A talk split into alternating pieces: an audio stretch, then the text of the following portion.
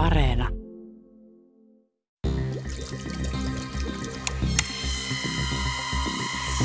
Tiede Ykkönen. Sokerikin on kerran fotosynteesin tuottamaa ja me halutaan mennä suoriin tuottoprosesseihin. Suoraan auringonvalosta kasvit yhteyttävät syönobakteerit ottavat auringonvalon omine mekanismeineen, muuttavat sen sellaiseen muotoon, että solu suoraan siitä auringonvalon virittämistä elektroneja hyödyntäen menee biokemiallisiin reaktioihin, jotka synteettisen biologian avulla on muokattu sellaisiksi, että ne tuottaa juuri sitä, mitä me halutaan niiden tuottavan. Näin akateemikko professori Eeva-Mari Aro Turun yliopistosta. Hän on tuonut Suomeen fotosynteesitutkimuksen ja tässä Tiedeykkösessä puhutaan siis yhteyttämiseen liittyvästä tutkimuksesta, siitä kuinka kasvit ja tietyt pieneliöt saavat aikaan sokeria ja happea auringonvalosta, vedestä ja ilman hiilidioksidista. Elämämme on syntynyt fotosynteesin avulla. Fotosynteesitutkimuksesta odotetaan pelastajaa hiilineutraaliin energiamaailmaan siirtymisessä. EU:ssa ennen vuotta 2050 ja Suomessa jo 2035. Minä olen Teija Peltoniemi. Mukana ohjelmassa myös apulaisprofessori Pauli Kallio Turusta. Hän tutkii, kuinka solut saataisiin tuottamaan mahdollisimman tehokkaasti haluttua lopputuotetta, vaikkapa biopolttoainetta. Siinä vaiheessa, kun mä aloin tekemään tätä tutkimusta, niin yleinen käsitys oli, että tämä koko ajatuskin oli huomattavan paljon kauempana – se oli niin kuin lähempänä science fictionia kuin science factionia. Seuraavassa Eeva-Mari Aro fotosynteesitutkimuksen vaikutuksesta yhteiskunnallisesti. Jos me mennään nyt tuommoinen 2-3 miljardia vuotta takaisinpäin, niin silloin kehittyy happea vapauttava fotosynteesi, joka tarkoittaa sitä, että, että kehittyi semmoiset yhteyttävät organismit, syönobakteerit, joita myös sinileviksi kutsutaan, jotka pysty käyttämään auringonvaloenergiaa, ilmakehä hiilidioksidia ja vettä. Ja näiden avulla ne pysty muuttamaan auringonvaloenergiaa kemialliseksi energiaksi. Ja sen energian turvimme kehittyi, tapahtui evoluutio ja johti siihen, että ihmisen elämä täällä maapallolla on tällaista, kun se nyt on. Että jos, jos tällaista happea vapauttavaa fotosynteesiä ei aikoinaan olisi kehittynyt, niin elämänmuodot olisi täysin erilaiset. Että nyt kaikki se meidän energia, jota me elämässä tarvitaan, tulee fotosynteesistä. Kyllä se fotosynteesin pääasiallinen tulevaisuuden näkymä ja se, mitä toivotaan, on se, että me pystyttäisiin keinotekoisesti mimikoimaan fotosynteesiä ja tuottamaan energiaa ihmiskunnan käyttöön. Uudistuvaa energiaa, puhdasta energiaa fotosynteesin avulla ja päästäisiin eroon meidän fossiilisista polttoaineista ja suuri osa meidän kemikaaleista myös ne tehdään fossiilisen energian avulla. Että pystyttäisiin siirtymään tästä meidän fossiiliperäisestä ekonomiasta kestävän kehityksen tielle ja uusiutuvan energian vaiheeseen. No missä vaiheessa ollaan nyt ja mitkä on niitä pullonkauloja, että, että vielä jotenkin semmoista läpimurtoa ei ole tullut? Me aloittiin Euroopassa fotosynteesiyhteisö. 2006 meillä oli Regensburgissa ensimmäinen kokous. Meitä oli tuommoinen 25 fotosynteesitutkijaa, Euroopan johtavat tutkijat. Suomesta oli yksi, mä olin siellä mukana ja sitten oli tietysti isot labrat Euroopan, Keski-Euroopan maista ja, ja näin. Et ne oli ne, jotka alalla on niin kuin eniten tehnyt. Ja tosiaan niin kuin koitettiin niin miettiä, että, että miten, koska fotosynteesi on tuonut kaiken tämän energian, mitä me tarvitaan, biologisen energian, niin että miten me voitaisiin online fotosynteesin avulla tuottaa, koska tietysti kaikki fossiiliset polttoaineet on entisaikojen fotosynteesin tuotetta, niin miten me voitaisiin tämän päivän mekanismiin tuottaa se energia puhtaasti fotosynteesin mekanismien avulla joka ylläpitäisi meidän elämää täällä. Ja tietysti meidän energiatarve ja ruoantarve, kaikki ruoka tulee myös fotosynteesistä, niin ne molemmat kasvaa. Ihmis, populaatio kasvaa aivan hurjaa vauhtia eksponentaalisesti ja meidän pitää ylläpitää koko uudet sukupolvet ja lisääntyvät sukupolvet, että, että siinä on niin isot haasteet. Ja tosiaan kesti kymmenen vuotta ennen kuin oikeastaan Eurooppa ja kukaan heräsi tähän asiaan. Me tehtiin tiekarttoja, tehtiin valkoisia papereita, tehtiin erilaisia lausuntoja, miten tärkeä olisi tämä asia viedä eteenpäin. Akateemikko Eva-Mari Aro Turun yliopistosta on tyytyväinen, että EU:ssa on käynnistynyt hanke fossiilisten polttoaineiden ja niistä valmistettavien kemikaalien korvaamiseksi. Auringonvalon, veden sekä ilmakehän hiilidioksidin tai typen avulla. Tutkijat kehittävät keinotekoista fotosynteesiä, eli kuinka eliöiden yhteyttämiskoneisto saadaan tuottamaan valon avulla hyödyllisiä kestäviä kemikaaleja ja energiaa. Ilmastonmuutos haastaa nykyisen tapamme tuottaa energiaa ja kemikaaleja. Apulaisprofessori Pauli Kallio Turun yliopistosta. Tämän ryhmän tutkimus jakautuu useampaan tämmöiseen omaan kokonaisuuteensa. Eli yksi osa tätä tutkimusta pyrkii esimerkiksi ymmärtämään paremmin solussa tapahtuvia metabolisia muutoksia ja erilaisia asioita siitä, miten se solu toimii jotta me voitaisiin käyttää sitä sitten hyväksemme myöhemmin. Samalla me yritetään kehittää uusia analyyttisiä menetelmiä näiden tapahtumien tutkimiseen.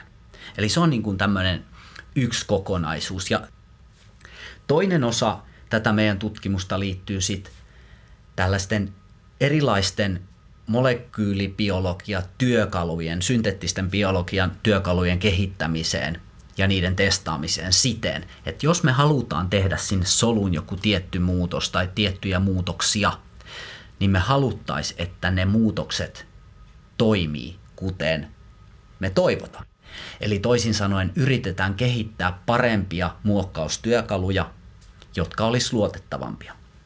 Kolmas kokonaisuus sitten taas yhdistää nämä kaksi muuta. Eli me otetaan nämä työkalut, mitä meillä on, me otetaan tämä informaatio, joka meillä on sen aiheen ympäriltä ja tehdään soluihin tiettyjä muutoksia, jotta ne toimisivat sillä tavalla, miten me halutaan esimerkiksi jonkun tietyn lopputuotteen biosynteesissä. Kasvit ja levät yhteyttävät. Kasvien lehdissä syntyy valoenergian, veden ja ilman hiilidioksidin avulla sokeria ja happea vapautuu. Näin syntyy biomassaa ihmisille ja eläimille siis ruokaa. Olemme täysin riippuvaisia kasvien tuottamasta energiasta. Fotosynteettisiä sinileviä eli syönobakteereja tutkitaan, kuinka ne saataisiin tuottamaan uusiutuvia polttoaineita ja kemikaaleja. Ja osaksi ilman biomassaa, mikä kuulostaa hankalalta. Professori Eeva-Mari Aro esittelee minulle EU-ssa tehtyä tiekarttaa keinotekoisen fotosynteesin mahdollisuuksista. Tämä on nyt iso pumaska, jossa on käyty läpi se, että mikä on fotosynteesin mahdollisuus korvata meillä maapallolla fossiiliset polttoaineet. Ja käytiin läpi kaikki ne tutkimusryhmät, tutkimuskapasiteetti, mitä Euroopassa on, minkälaiset menetelmät, millaisia, koska siellä on tiet, erilaisia asioita, mitä voidaan tehdä. Ja miten niin voitaisiin näitä sarjassa tehdä niin, että pystyttäisiin kehittymään siihen vaiheeseen, jolloin fotosynteesiä voitaisiin tulisi taloudellisesti, teollisesti kannatettavaksi energiantuottotavaksi. No, tämä on aikamoinen ja, niin kuin, rypistys sitten. Tämä, on tämä, on, tämä oli semmoinen edistysaskel, että tässä todetaan, että tähän pitäisi panostaa rahoitusta ja että tässä on potentiaalia ja saada asiat liikkeelle eteenpäin. Hauskaa on sellainen, että se fotosynteesin ympärille kehitettiin myös tämmöinen iso eurooppalainen palkinto. Ja muistaakseni se on 5 miljoonaa euroa. Ja Aika nyt paljon kuitenkin. Se on paljon. Se, katsottiin vähän, että tämä on tämmöinen niin kuin Nobelin, Nobelin palkintoa muistuttava, mutta hyvin erilainen. Nobelin palkinto on, on tutkijan tekemästä työstä, annetaan palkinto, mitä hän on elämän aikana tuottanut tai joku iso innovaatio tai ratkaisu jonkun ison asian. Mutta tämä fotosynteesiin liittyvä palkinto on, on sellainen, että Nyt tässä haastetaan tutkimusryhmät tekemään laitteita, jotka pystyy muuttamaan fotosynteesin periaattein auringon valoenergiaa kemialliseksi energiaksi. Ja sitten tämä kilpailu loppuu tiettyyn aikaan, tiettynä päivänä. En nyt muista, kun en aio tähän itse osallistua, mutta, mutta kuitenkin niin sitten kilpailijat tulee, mennään, muistaakseni se oli Ranskaan Kadarasseen, ja sinne he tulevat laitteittensa kanssa ja kenellä parhaiten toimii auringon valoenergian muuttaminen fotosynteesin periaatteiden mukaan kemialliseksi energiaksi, niin se tulee tämän kilpailun voittamaan ja saa vain 5 miljoonaa euroa.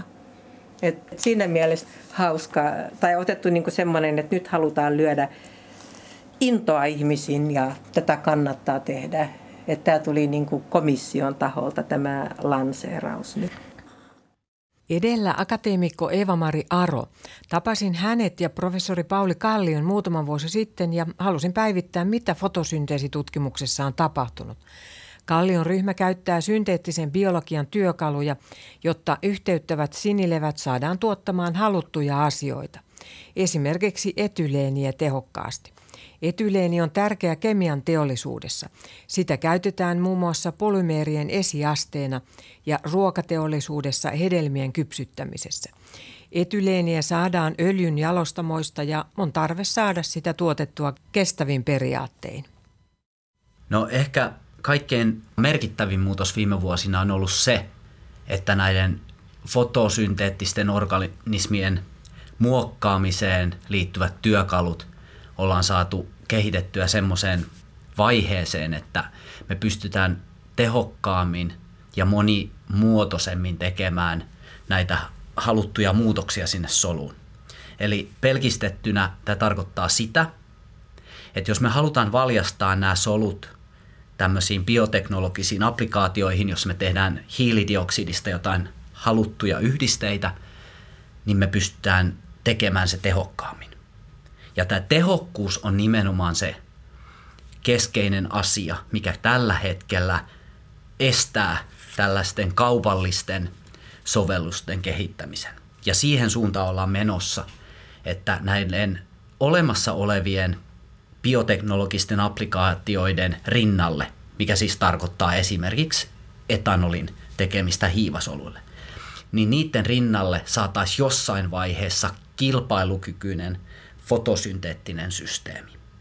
Vielä tavallaan ei ole. Siis varmaan laboratoriotasolla on, mutta ei niin, että se olisi niin kuin teollisessa mittakaavassa. Kyllä, siis näitä erilaisia systeemeitä on kokeiltu ja kokeillaan jo pilottitasolla, mikä tarkoittaa siis, että ne on viety jo laboratoriasta eteenpäin. Mutta se, että saataisiin kaupallisesti kannattavia applikaatioita, niin siihen on vielä matkaa. Mutta ehdottomasti tämä tutkimus on vienyt viime vuosina siihen suuntaan. Et sen lisäksi, että tämä tuotekirjo on kasvanut viime vuosien aikana, niin myös nämä tehokkuudet, mitä niistä saadaan ulos, ne on parempia. Mutta vielä tällä hetkellä ehkä tärkeintä se, että se informaatio, mikä me ollaan saatu kerättyä näiden solujen toiminnasta ja niiden aineenvaihdunnasta, jota me sitten käytetään hyväksemme tässä muokkaustyössä, niin se on lisääntynyt merkittävästi. Sä sanoit niin, että tämä tehokkuus on suurin este sillä lailla, että se ei voi olla vielä kaupallisessa mittakaavassa, niin avaappa sitä nyt vähän.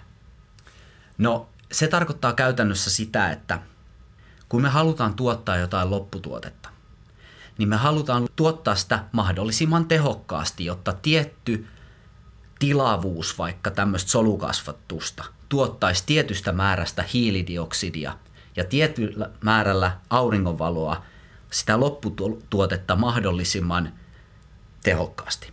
Se siis tarkoittaa sitä, että kun nämä solut kasvaa, niin ne solut käyttää ilmasta hiilidioksidia ja muuntaa sen siellä soluaineenvaihdunnassa siksi lopputuotteeksi, mikä me halutaan, jonka jälkeen tämä solu sylkee sen ulos sieltä solusta. Nyt normaalisti solut on evoluutiossa optimoitu tai optimoituneet siihen, että ne pärjäisi mahdollisimman hyvin muuttuvassa ympäristössä, että ne pystyisi mahdollisimman hyvin optimiolosuhteissa jakaantumaan ja niin edelleen. Mutta silloin kun me muokataan näitä soluja, niin meidän tavoite on se, että nämä solut käyttäisi mahdollisimman vähän resursseja muuhun kuin siihen, mitä me halutaan niiden tekevän. Ja tämä on se tehokkuus, mistä me puhutaan. Eli me halutaan ohjata maksimaalinen määrä sen solun resursseista tämän lopputuotteen tuottamiseen. Ja mikä, mikä sitä estää sitten vielä niin kuin ne, ne pullonkaulat? Mikä estää?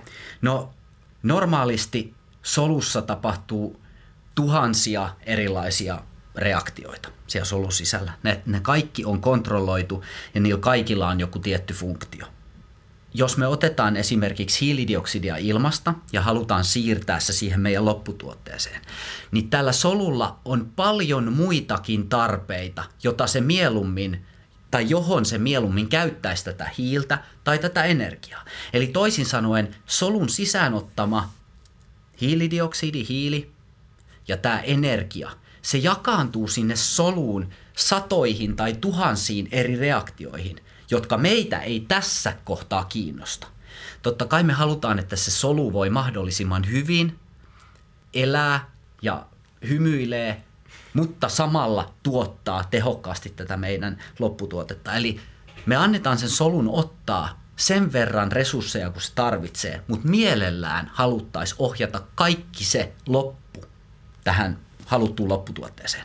Ja tämä on se suurin tai yksi suurin haaste, sillä se tarkoittaa, että meidän tarvii hyvin dramaattisesti muuttaa tämän solun toimintaa, sitä mihin se on oikeasti biologisesti optimoitu. Eli toisin sanoen meidän pitää ymmärtää sen solun toimintaa ja eri geenien funktio erittäin hyvin tässä kokonaisuudessa, jotta me voidaan ruveta sitä sorkkimaan siten, että me pystytään muokkaamaan tämä solu semmoiseen muotoon kuin me halutaan. Apulaisprofessori Pauli Kallio tekee töitä sen eteen, että esimerkiksi sinileväsolut eli syönobakteerit tuottaisivat fossiilista polttoainetta korvaavaa ainetta mahdollisimman tehokkaasti. Tällaista keinotekoista fotosynteesiä pidetään lupaavimpana teknologiana, jolla saataisiin aikaan kestävästi tuotettuja polttoaineita. Professori Eeva-Mari Aro puhuukin aurinkoenergiaan pohjautuvasta kiertotaloudesta. Sä kysyit tätä milloin? Niin nyt on sitten EU:ssa on haussa tämmöisiä lippulaivahankkeita, jotka on FET Flagships esimerkiksi Future, Future Emerging Technologies on FET Flagships.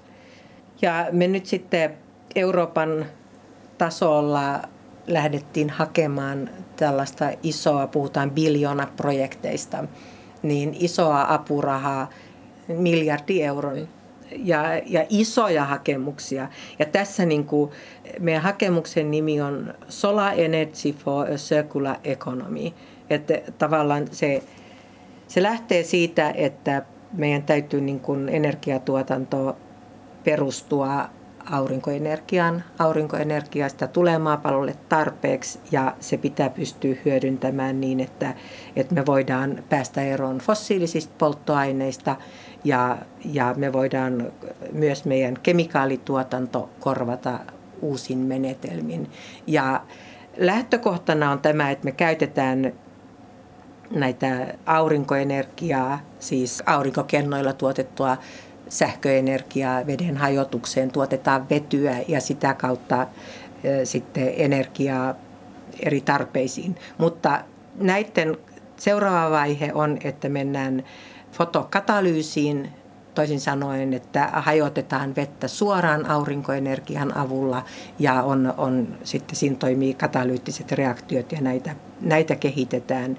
Ja näiden kautta sitten mennään tähän keinotekoiseen fotosynteesiin, joka mimikoi, ottaa auringonvaloenergiaa, hajottaa vettä ja tuottaa erilaisia korkeaenergisiä yhdisteitä. Käytetään niin sitten, on ne sitten kemikaaleja, polttoaineita, yleensä näitä, mitä, mitä me elämässä tarvitaan. Ja, ja sitten siinä on mukana myös biologinen komponentti, että yhtä hyvin voidaan tuottaa näitä auringon energian avulla tuotettuja kemikaaleja ja polttoaineita elävissä soluissa. Ja silloin meillä on tämmöiset elävät solutehtaat ja käytetään hyväksi synteettistä biologiaa. Ja tämä on niin kuin se haara, jossa me täällä Turun yliopistossakin tehdään työtä tänä päivänä. Mutta mä en päässyt vielä siihen sun aikataulukysymykseen. Et aikataulut on ollut tässä aina semmoinen ha, sanotaanko haastava, vaikka se on niin no aika tiete- haastava sana. Tieteellisessä työssähän se on aina sellainen. Joo, niin mä näytän sulle tätä aikataulua vähän tässä. Esimerkiksi tässä tapauksessa, kun me haetaan nyt vuonna 2020 alkaisi ja kestäisi vuoteen 2030, niin se, että me päästään tällä meidän tiekartalla sinne, minne me ollaan menossa, niin ei tämän kymmenen vuoden aikana kovin pitkälle pääse. Jos me ajatellaan, että meillä on keinotekoinen fotosynteesi tai meillä on näitä elävät solutehtaat, niin tuossa joskus vuoden 2035 vaiheilla me tullaan siihen vaiheeseen, että me ollaan niin kuin teknologian kehityksessä sellaisessa vaiheessa, että sitä voidaan alkaa kaupallistamaan ja se toimisi. Että se on niin eri, eri täytyy olla tietty kehityskaari, mutta meidän on edettävä tässä niin teknologian kehityksen kaaressa eri vaiheiden kautta siihen lopputulokseen, että meillä toimii keinotekoinen fotosynteesi, meillä on hiilidioksidipitoisuus, pitää saada sinne alemmille tasoille – ja paljon alemmaksi, mitä se tänä päivänä on. Ja uusien laitteistojen, mitä me tehdään ja valmistetaan, on ne eläviä solutehtaita tai keinotekoisia fotosynteesilaitteistoja. Niiden pitää pystyä ottamaan hiilidioksidia ilmakehästä matalammasta hiilidioksidipitoisuudesta, mitä meillä tänä päivänä on. Ja se on aika kovaa, kova tehtävä, että, että saadaan sellaiset laitteistot tai solutehtaat, jotka käyttää auringonvaloa, käyttää vettä ja sitten ottaa hiilidioksidin tehokkaasti ilmasta, mutta paljon matalammasta hiilidioksidipitoisuudesta, mikä meillä tänä päivänä on. Sen on mentävä alaspäin, jotta me ilmastonmuutokselta, no jossakin 400 ppm, ppm mutta meidän pitää mennä sinne alemmaksi, alemmaksi jotta, jotta nämä ilmastonmuutoksen... Mikä, mitä siihen vaaditaan, että se toimisi alemmassa pitoisuudessa? No, mutta jos ajatellaan tätä päivää, meillä on hiilidioksidipitoisuus on ilmassa suhteellisen korkea, mutta meillähän on näitä hiilidioksidin päästöjä. Meillä on nämä tehtaat, jotka tuottavat savupiipusta hiilidioksidia ja kutsutaan, että ne on tämmöisiä sijoituu point sources. Ja tänä päivänä me voidaan rakentaa meidän tehtaat, keinotekoiset fotosynteesitehtaat, solutehtaat, tällaisten tehtaiden läheisyyteen, jotka tuottaa paljon hiilidioksidia. Ja se on tietty aikakausi, kun me pystytään niin kuin käyttämään hyväksi tätä korkeata hiilidioksidipitoisuutta ja näiden uusien solutehtaiden keinotekoisen fotosynteesin avulla muuttamaan ilmakehän hiilidioksidia kemiallisiksi hiilipohjaisiksi korkeaenergisiksi yhdisteiksi. Mutta tämän prosessin aikana niin meidän pitää mennä alaspäin ilmakehän hiilidioksidipitoisuudessa ja saada laitteistot sellaisiksi, että ne pystyy toimimaan tehokkaasti myös noissa olosuhteissa. Et koko ajan tulee niin lisää asioita jotka, ja ongelmia, jotka pitää ratkaista tämän pitkän kulun aikana. Ja jos katsot tätä koko aikaskaalaa, niin tähän menee vuoteen 2060. Et ei, ei, asioita, ratkaista, ja asioita ei ratkaista niin kuin meillä pitää viisivuotis suunnitelmissa ja periodeissa, että on niin hirveän lyhyt aikaista tämä suunnittelu ja, ja asioiden eteenpäin vieminen. No tämähän on niin kuin järjettömän monimutkainen tämä fotosynteesikoneisto ja siellä on ihan hirveän paljon niitä reaktioteitä ja niitä asioita on hirveästi, niin miten te olette nyt edennyt? Mitä voisi ottaa sitten esille? Täällä molekulaarisella kasvibiologialla on hyvin pitkä historia fotosynteesin tutkimisessa.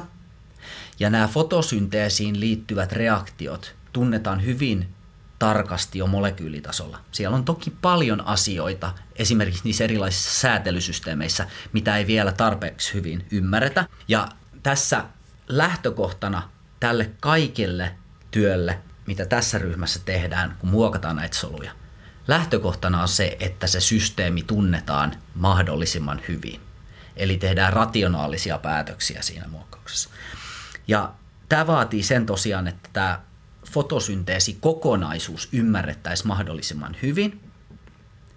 Mutta sen jälkeen, kun mennään eteenpäin niistä fotosynteesireaktioista, niin myös meidän pitää tietää, että mitkä muut reaktiot siellä solussa on välttämättömiä tämän solun normaalille toiminnalle, jotta me ei esimerkiksi tapeta sitä solua. Ja meidän pitää ymmärtää, että mitä erilaiset muokkaukset potentiaalisesti muuttaa siellä solussa, koska voi olla, että kun me tehdään yhteen paikkaan muutos, niin se muuttaakin kymmentä eri juttua eri paikassa. Eli meidän pitäisi ymmärtää mahdollisimman hyvin nämä vuorovaikutukset. Ja tämä on ehkä se informaatio, mikä on huomattavasti lisääntynyt viime vuosina senkin puolesta, että meillä on paljon enemmän geneettistä informaatio näistä soluista, että vaikka meillä on aikaisemmin ollutkin meidän malliorganismien genomit on sekvensoitu, niin pelkästään genomisekvenssillä ei pystytä kauhean pitkälle menemään, koska me tarvitaan enemmän ja tarkempaa informaatiota.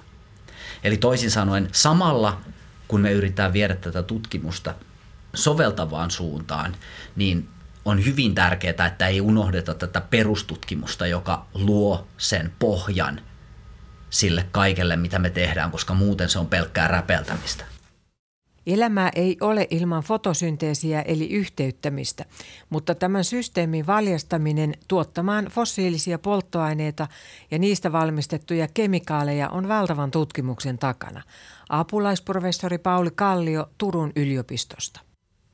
No sanotaan, että yksittäistä läpimurtoa ei ole tehty siinä mielessä, että meillä on vielä useampia pullonkauloja. Pelkästään tässä biologisessa puolessa, mistä puhutaan nyt, jos unohdetaan kaikki tekniset ongelmat, mitä on sitten kasoittain, niin pelkästään tässä biologisessa puolessa meillä on, jos lähdetään siitä solun natiivista omasta toiminnasta, tämä fotosynteesisysteemin ymmärtäminen ja sen valjastaminen meidän käyttöön. Mutta myös se, että millä tavoin me tuodaan sinne soluun näitä uusia funktioita, miten me saadaan linkitettyä nämä eri reaktiot mahdollisimman tehokkaasti toisiinsa siten, että ne ottaa mahdollisimman tehokkaasti sieltä energiaa ja hiiltä sieltä fotosynteesireaktioista, niin tämä niin kokonaisuus on se, mikä pitää saada toimimaan. Mikään yksi läpimurto ei tule ratkaisemaan niitä kaikkia asioita. Läpimurroksi mä näkisin tällä alalla sen, että saataisiin yksi todellisuudessa kilpailukykyinen fotosynteettinen mikrobisysteemi markkinoilla. Mulla ei olisi mitään väliä, että mikä se lopputuote olisi, mitä sille tuotetaan. Koska onko se väliä, mikä on se fotosynteettinen mikroorganismi, mistä se olisi lähtösi? Onko sillä väliä? Sanotaan, mun ajatuksissa riittäisi se, että me saataisiin tällainen yksi selkeä osoitus – että tämä systeemi oikeasti toimii. Esimerkiksi saataisiin joku syanobakteeri tai levä tuottamaan ilman hiilidioksidista tehokkaasti auringonvalolla lopputuotetta siten, että se tehokkuus ylittäisi tällaisen niin kuin kaupallisen kynnyksen. Sen jälkeen olisi ihan eri lailla vipuvartta viedä tätä tutkimusta eteenpäin ja voitaisiin katsoa sen jälkeen enemmänkin yksityiskohtiin. Eli aika tulee näyttämään, mutta siinä vaiheessa, kun mä aloin tekemään tätä tutkimusta, niin yleinen käsitys oli, että tämä koko ajatuskin oli huomattavan paljon kauempana. Se oli niin kuin lähempänä science fictionia kuin science factionia. Onko se nyt jo vähän alkaa olla faktapuolella? No siis mun mielestä Siis siinä mielessä, että meillä on huomattavan paljon erilaisia osoituksia siitä, että me pystytään muokkaamaan näitä soluja. Me saadaan muokattua ne haluamallamme tavalla tekemään tiettyjä reaktioita, tiettyjä lopputuotteita. Eli laboratoriomittakaavassa monet systeemit toimii, mutta silti pitää muistaa, että meillä on matkan varrella vielä lukuisia erilaisia ongelmia, joihin pitää keksiä ratkaisu. Mutta niin on kai kaikilla tieteenaloilla. Hän oli apulaisprofessori Pauli Kallio. Fotosynteesin reaktiot ovat hyvin monimutkaisia. Yhteyttäminen alkaa valoreaktioilla ja jatkuu niin kutsutuilla pimeäreaktioilla. Näissä reaktioissa ilman hiilidioksidi ja vesi yhdessä auringonvalon kanssa tuottavat happea ja sokeria. Kemiallisissa reaktioissa tapahtuu pelkistymistä, kun elektroneja siirtyy.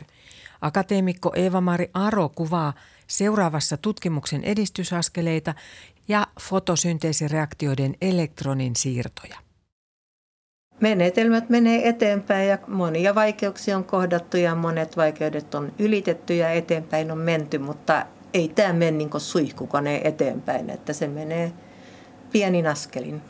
Esimerkiksi se, että miten me käytetään tuossa syönobakteereja, miten ne ottaa auringon valoenergiaa ja miten tämä valoenergia sidotaan. Se käyttää hyväksi veden hajotuksessa ja elektroneja varastetaan fotosynteesin avulla vedeltä ja ne viritetään korkealle energiatasolle. Ja sitten nämä elektronit, nyt niissä elektroneissa on se auringon energia ja ne pitäisi saada mahdollisimman tehokkaasti sinne lopputuotteisiin. Jos me halutaan tuottaa jotain kemikaalia tai jotakin yhdistettä, sanotaan vaikka vaan sakkaroosia paljon, tai, tai sitten jotain muuta erilaista yhdistettä, niin me halutaan, että ne virittyneet elektronit mahdollisimman tehokkaasti on siinä lopputuotteessa, että tästä tulee tehokas systeemi. Ja me ollaan niin perustutkimuksen avulla löydetty näistä syönobakteereistakin paljon sellaisia elektronisiirtoreittejä, jotka heittää sen viritetyn elektronin, jos on auringon energia, niin antaa sen ilmakehän hapelle ja tekee vettä. Elektronit otettiin vedeltä, viritettiin ja ne meni takaisin hapen kautta vedelle. Ei me saatu mitään tehtyä. Mutta nyt me tiedetään, mitä nämä on ja me katkaistaan pois tämmöiset turhat, turhat reaktiot, jotka on niin kuin, ei tuota mitään. Ja tehdään metapolia reittejä sillä tavalla, että se elektroni mahdollisimman tehokkaasti menee sinne lopputuotteeseen ja, ja tuottaa sitä, sitä yhdistettä enemmän ja tehokkaammin, mitä me halutaan tuottaa. Et on ymmärrettävä tarkkaan ne, uh, ne monimutkaiset valoreaktiot, miten ne tapahtuu ja mitä siellä, siellä tapahtuu niin monta sivureaktiota koko ajan, että ne pitää pystyä hallitsemaan. Ja miksi siellä on niin paljon kaiken näköisiä sivureaktioita, johtuu siitä, että tämä tapahtuu fotosynteesi luonnossa. Lämpötila muuttuu, valo muuttuu, olosuhteet muuttuu ja niiden pitää koko ajan pystyä suojelemaan sitä koneistoa, koska koneisto tuhoaa itse itsensä koko ajan. Jos sä valoenergian avulla hajotat vettä, on, siinä muodostuu kaikista hapettavin yhdiste, mitä meillä biologisesti on.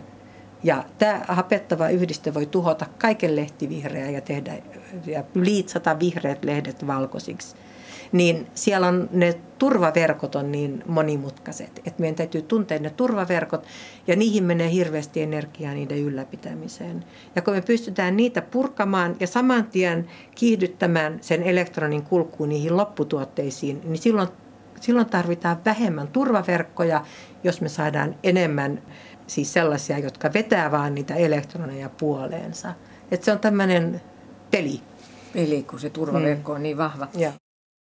Eva-Mari Aro näyttää minulle tietokoneruudultaan yhteyttämisen valoreaktioita. Hän puhuu fotosynteesin tehokkuudesta, englanniksi photon conversion efficiency, eli kuinka paljon yhdestä auringonvalon fotonista valokvantista on jäljellä biomassassa. Tässä on esimerkiksi koivulehtiä, että miten niin täällä on yhteyttämisorganellit, meillä on viherhiukkaset ja jos me ajatellaan, että kuinka paljon nyt sitten tätä auringon energiaa on esimerkiksi tämän koivun biomassassa, niin kun lasketaan tämä valofoton conversion efficiency, niin se voisi olla ehkä 0,2 prosenttia. Voiko se nyt vähän ihan siis, että ihan tehokkuus? Suomessa? No se on tehokkuus. Miten, teho, miten tehokkaasti sinne on niin kuin se valo, auringon valoenergia, jota tämä kasvi on absorboinut, niin kuinka paljon siitä auringon valoenergiasta on nyt tehokkaasti säästössä siinä biomassassa. Jos meillä on hirveän tehokkaat kasvit, jotkut maissia, durra, tuommoiset C4-kasvit, niin niillä saattaa olla jopa 4 prosenttia energiasta siinä biomassassa.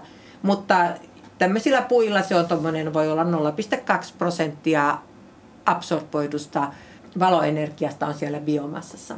Mutta sitten kun me mennään ja katsotaan, tämä on viherhiukkanen, ja otetaan täältä nämä valoreaktiot, ne on näissä membraaneissa monimutkaiset valoreaktiot. Ja nämä on ne, missä absorboidaan se valoenergia. Nämä valoreaktiot on, nyt on kaksi, on vettä hajottavaa valosysteemi 2 ja, ja toinen valosysteemi sitten, jota kutsutaan valosysteemi 1. Ne toimii sarjassa. Ensin tämä vettä hajottava valoreaktio 2 absorboi fotonin ja sen pitää absorboida neljä fotonia, jotta yksi vesimolekyyli hajoaa ja nämä elektronit kuljetetaan elektronisiirtoketjun kautta. Ne menee tähän toiseen valosysteemiin. Ne on pakko virittää toisen kerran, jotta niillä elektroneilla olisi tarpeeksi energiaa pelkistää ilmakehä hiilidioksidia.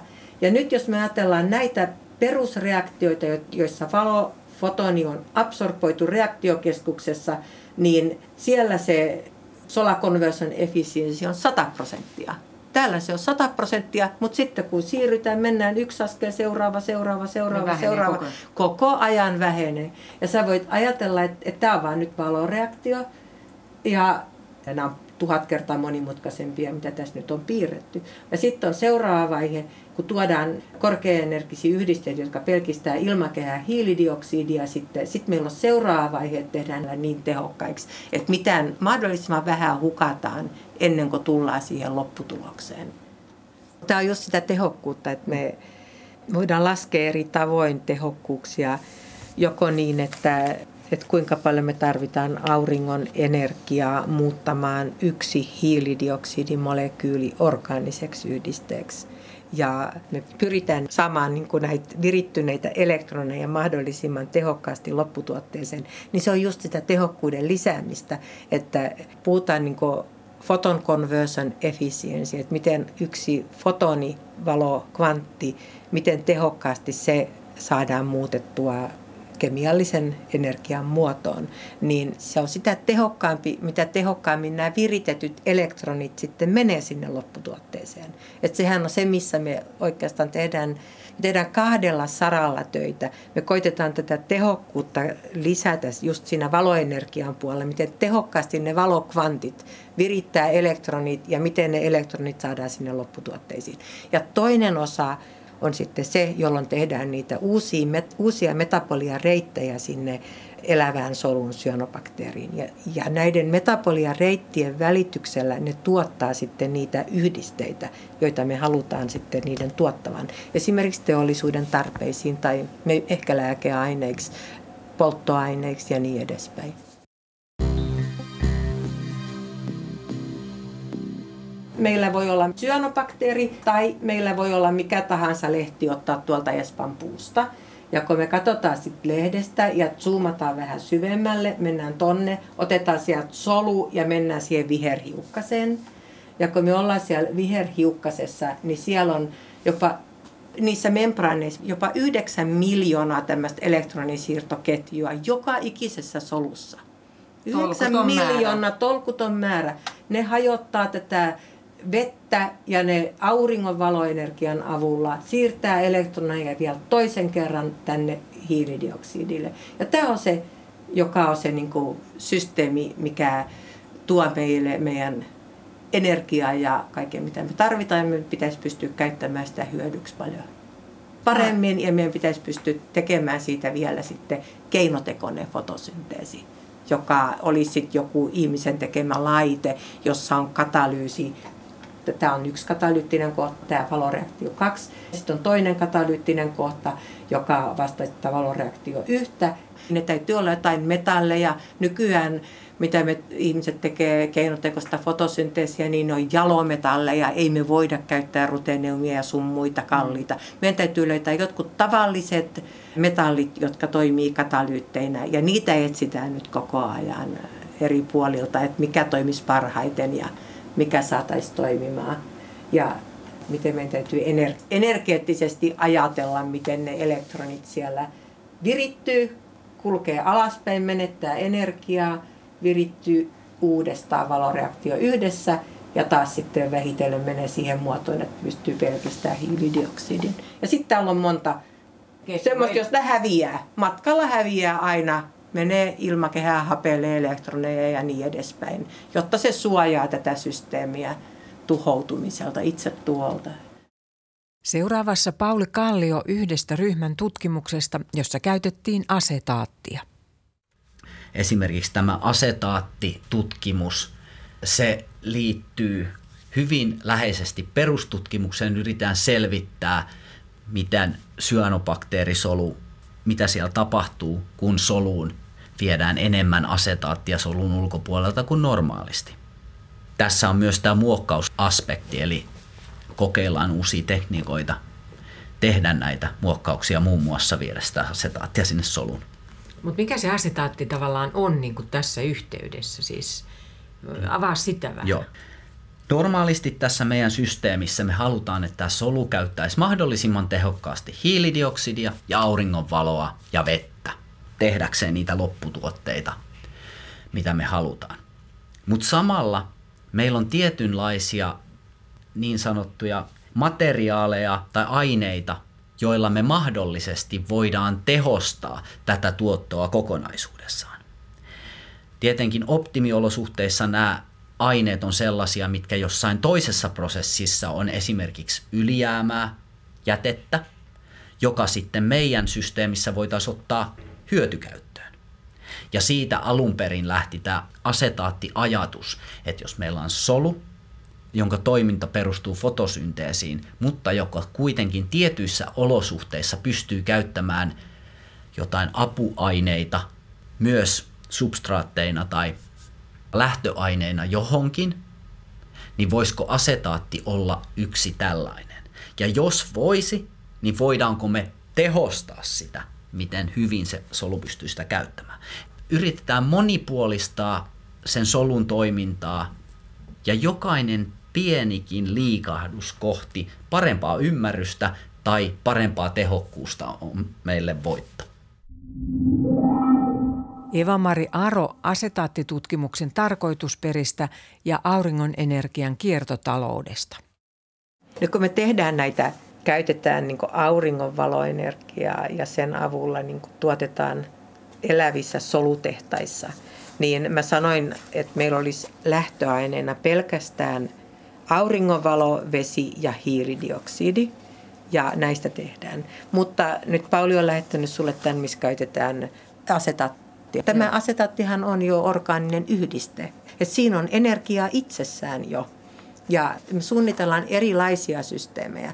Sellaisia systeemejä, jotka ei joka paikassa ja koko ajan toimi pelkästään auringonvaloenergian avulla, koska meilläkin auringonvaloenergia on vähän vähemmän syksyllä ja kesällä sitä on vuorokauden ympäriinsä. Mutta tietyissä olosuhteissa on, on niin hyvä antaa myös Tämäkin on fotosynteesin tuote asetaatti, mutta sitä, sitä on laitettu pulloon aikaisemmin ja sitä annetaan sitten näille syönobakteereille vähän ravintona boostaamaan sitä metaboliatietä paremmin eteenpäin. Että nämä on niin semmoisia apukeinoja, mitä tarvitaan sitten tietyissä olosuhteissa. Että tämä on nyt yksi mikä kiva juttu, mikä meiltä on tullut ulos, joka auttaa niin näiden solutehtaiden tekemisessä, rakentamisessa ja ymmärtämisessä. Niin ja tässä just sanotaan, että joissakin tilanteissa se niin kuin tulkitaan, niin kuin, että se on jätetuote. Niin, sama se on, että, että voisi ajatella just, että semmoisia orgaanisia yhdisteitä, mitkä muuten jäisi jätteeksi, niin niitä voi syöttää myös näille syönobakteereille, korvaa sen auringon energian ja niistä aletaan muuttamaan synteettisen biologian avulla sitten niitä haluttuja kemikaaleja jätekemikaaleista tuotetaan haluttuja kemikaaleja. Se on tämä meidän Solar Energy for Circular Economy, että ne on kerran tuotettu aurinkoenergian avulla, mutta ne on jätetuotetta ja nyt uudestaan ne käytetään sitten synteettisen biologian avulla Circular Economy välityksellä taas uusiksi tuotteiksi. Meillä on se tietysti, että sokerikin on kerran fotosynteesin tuottamaa ja me halutaan mennä suoriin tuottoprosesseihin, suoraan auringonvalosta kasvit, yhteyttävät syönobakteerit ottavat auringonvalon omine mekanismeineen, muuttavat sen sellaiseen muotoon, että solu suoraan siitä auringonvalon virittämistä elektroneja hyödyntäen menee biokemiallisiin reaktioihin, jotka synteettisen biologian avulla on muokattu sellaisiksi, että ne tuottaa juuri sitä, mitä me halutaan niiden tuottavan. Meillä on tärkeä on suora, suora. auringonvalo suoraan siinä organismissa muutetaan siihen lopputuotteeksi, eikä mennä biomassaan. Siis nämä elävät tehtaat ei tuota biomassaa. Meidän täytyy kasvattaa niitä tietysti ensin, että, että niitä on tarpeeksi. Mutta sitten niiden kasvu pysäytetään, ne immobilisoidaan ja sitten ne siirretään siihen tilaan, että ne alkaa tuottamaan tätä tuotetta suoraan auringonvalosta. Ne erittää sen solustaan siihen ympäröivään mediumiin tai sitten ne on haihtuvia yhdisteitä, esimerkiksi vetyä tai jotakin muuta volatiilia, jotka sitten kerätään, kerätään talteen. Turun yliopiston professori Eeva-Mari Aro sai akateemikon arvon vuonna 2017. Näin hän pohtii tieteellisiä saavutuksiaan. Ehkä siinä on, että olen kuitenkin tavallaan tuonut uuden tutkimusalan Suomeen, tämän fotosynteesin, fotosynteesin molekyylibiologian, se, että, että miten fotosynteesi tuottaa kaiken energian maapallolla ja mitkä on ne mekanismit siellä. Ja varmaan siihen sit vaikutti myös se, että fotosynteesin soveltamisella käytäntöön saattaa olla erittäin suuriakin vaikutuksia ja yhteiskunnallisia vaikutuksia tulevaisuudessa. Aro on ollut vuosina 2017-2019 eurooppalaisten tiedeakatemioiden yhteistyöjärjestön varapresidentti. Tämä EASAC-järjestö tekee tutkittuun tietoon perustuvia raportteja, jotka ovat vertaisarvioituja. Tekijät ovat alansa kärkeä. Raportit julkistetaan EU-ssa parlamentille. Ja sen jälkeen jokaisessa maassa, myös jäsenmaassa, että ne käytettäisiin hyväksi myös paikallisessa poliittisessa päätöksenteossa. Ja se vaan on niin, että me mennään aina talous edellä. Et nyt on sellainen tilanne, että meidän pitäisi ajatella ilmastonmuutosta, ilmastonmuutoksen vaikutusta meidän elämään täällä maapallolla, miten meidän jälkeläiset, miten heidän elämänsä tullaan vaikuttamaan. Nyt on aika tiukat paikat meidän pitäisi pitää huoli, että ilmakehän hiilidioksidi pitoisuus ei pääse nousemaan. Ja nämä valtavat ilmastonmuutokset, rajuilmat, mitä meille tulee ja epätavalliset luonnon ilmiöt sen seurauksena. Ja kaikki, niin kuin, että on niin isot asiat, johon meidän pitäisi poliittisessa päätöksenteossa vaikuttaa. Ja se, että tehdään tällaisia raportteja, joita ei tee yksi tutkija – vaan ne tehdään isossa porukassa ja useimmiten ne, ne on sitten jokaisen akatemian vielä hyväksymät, että saatu semmoinen konsensus. Niin se on semmoista tutkimustietoa, joka, joka pitäisi tänä päivänä käyttää. Mikä meillä on parempaa tietoa päätöksentekoa varten kuin tällainen tieto. Suomessakin on tämmöinen tilanne hyvin usein, että on lehti, joka ottaa yhden tutkijan tuolta laidalta ja toisen tuolta laidalta, jotka ovat erimielisiä. Ja sitten sanotaan, että kun ei tieteentekijät ole samaa mieltä, niin mitä tässä nyt voi sanoa.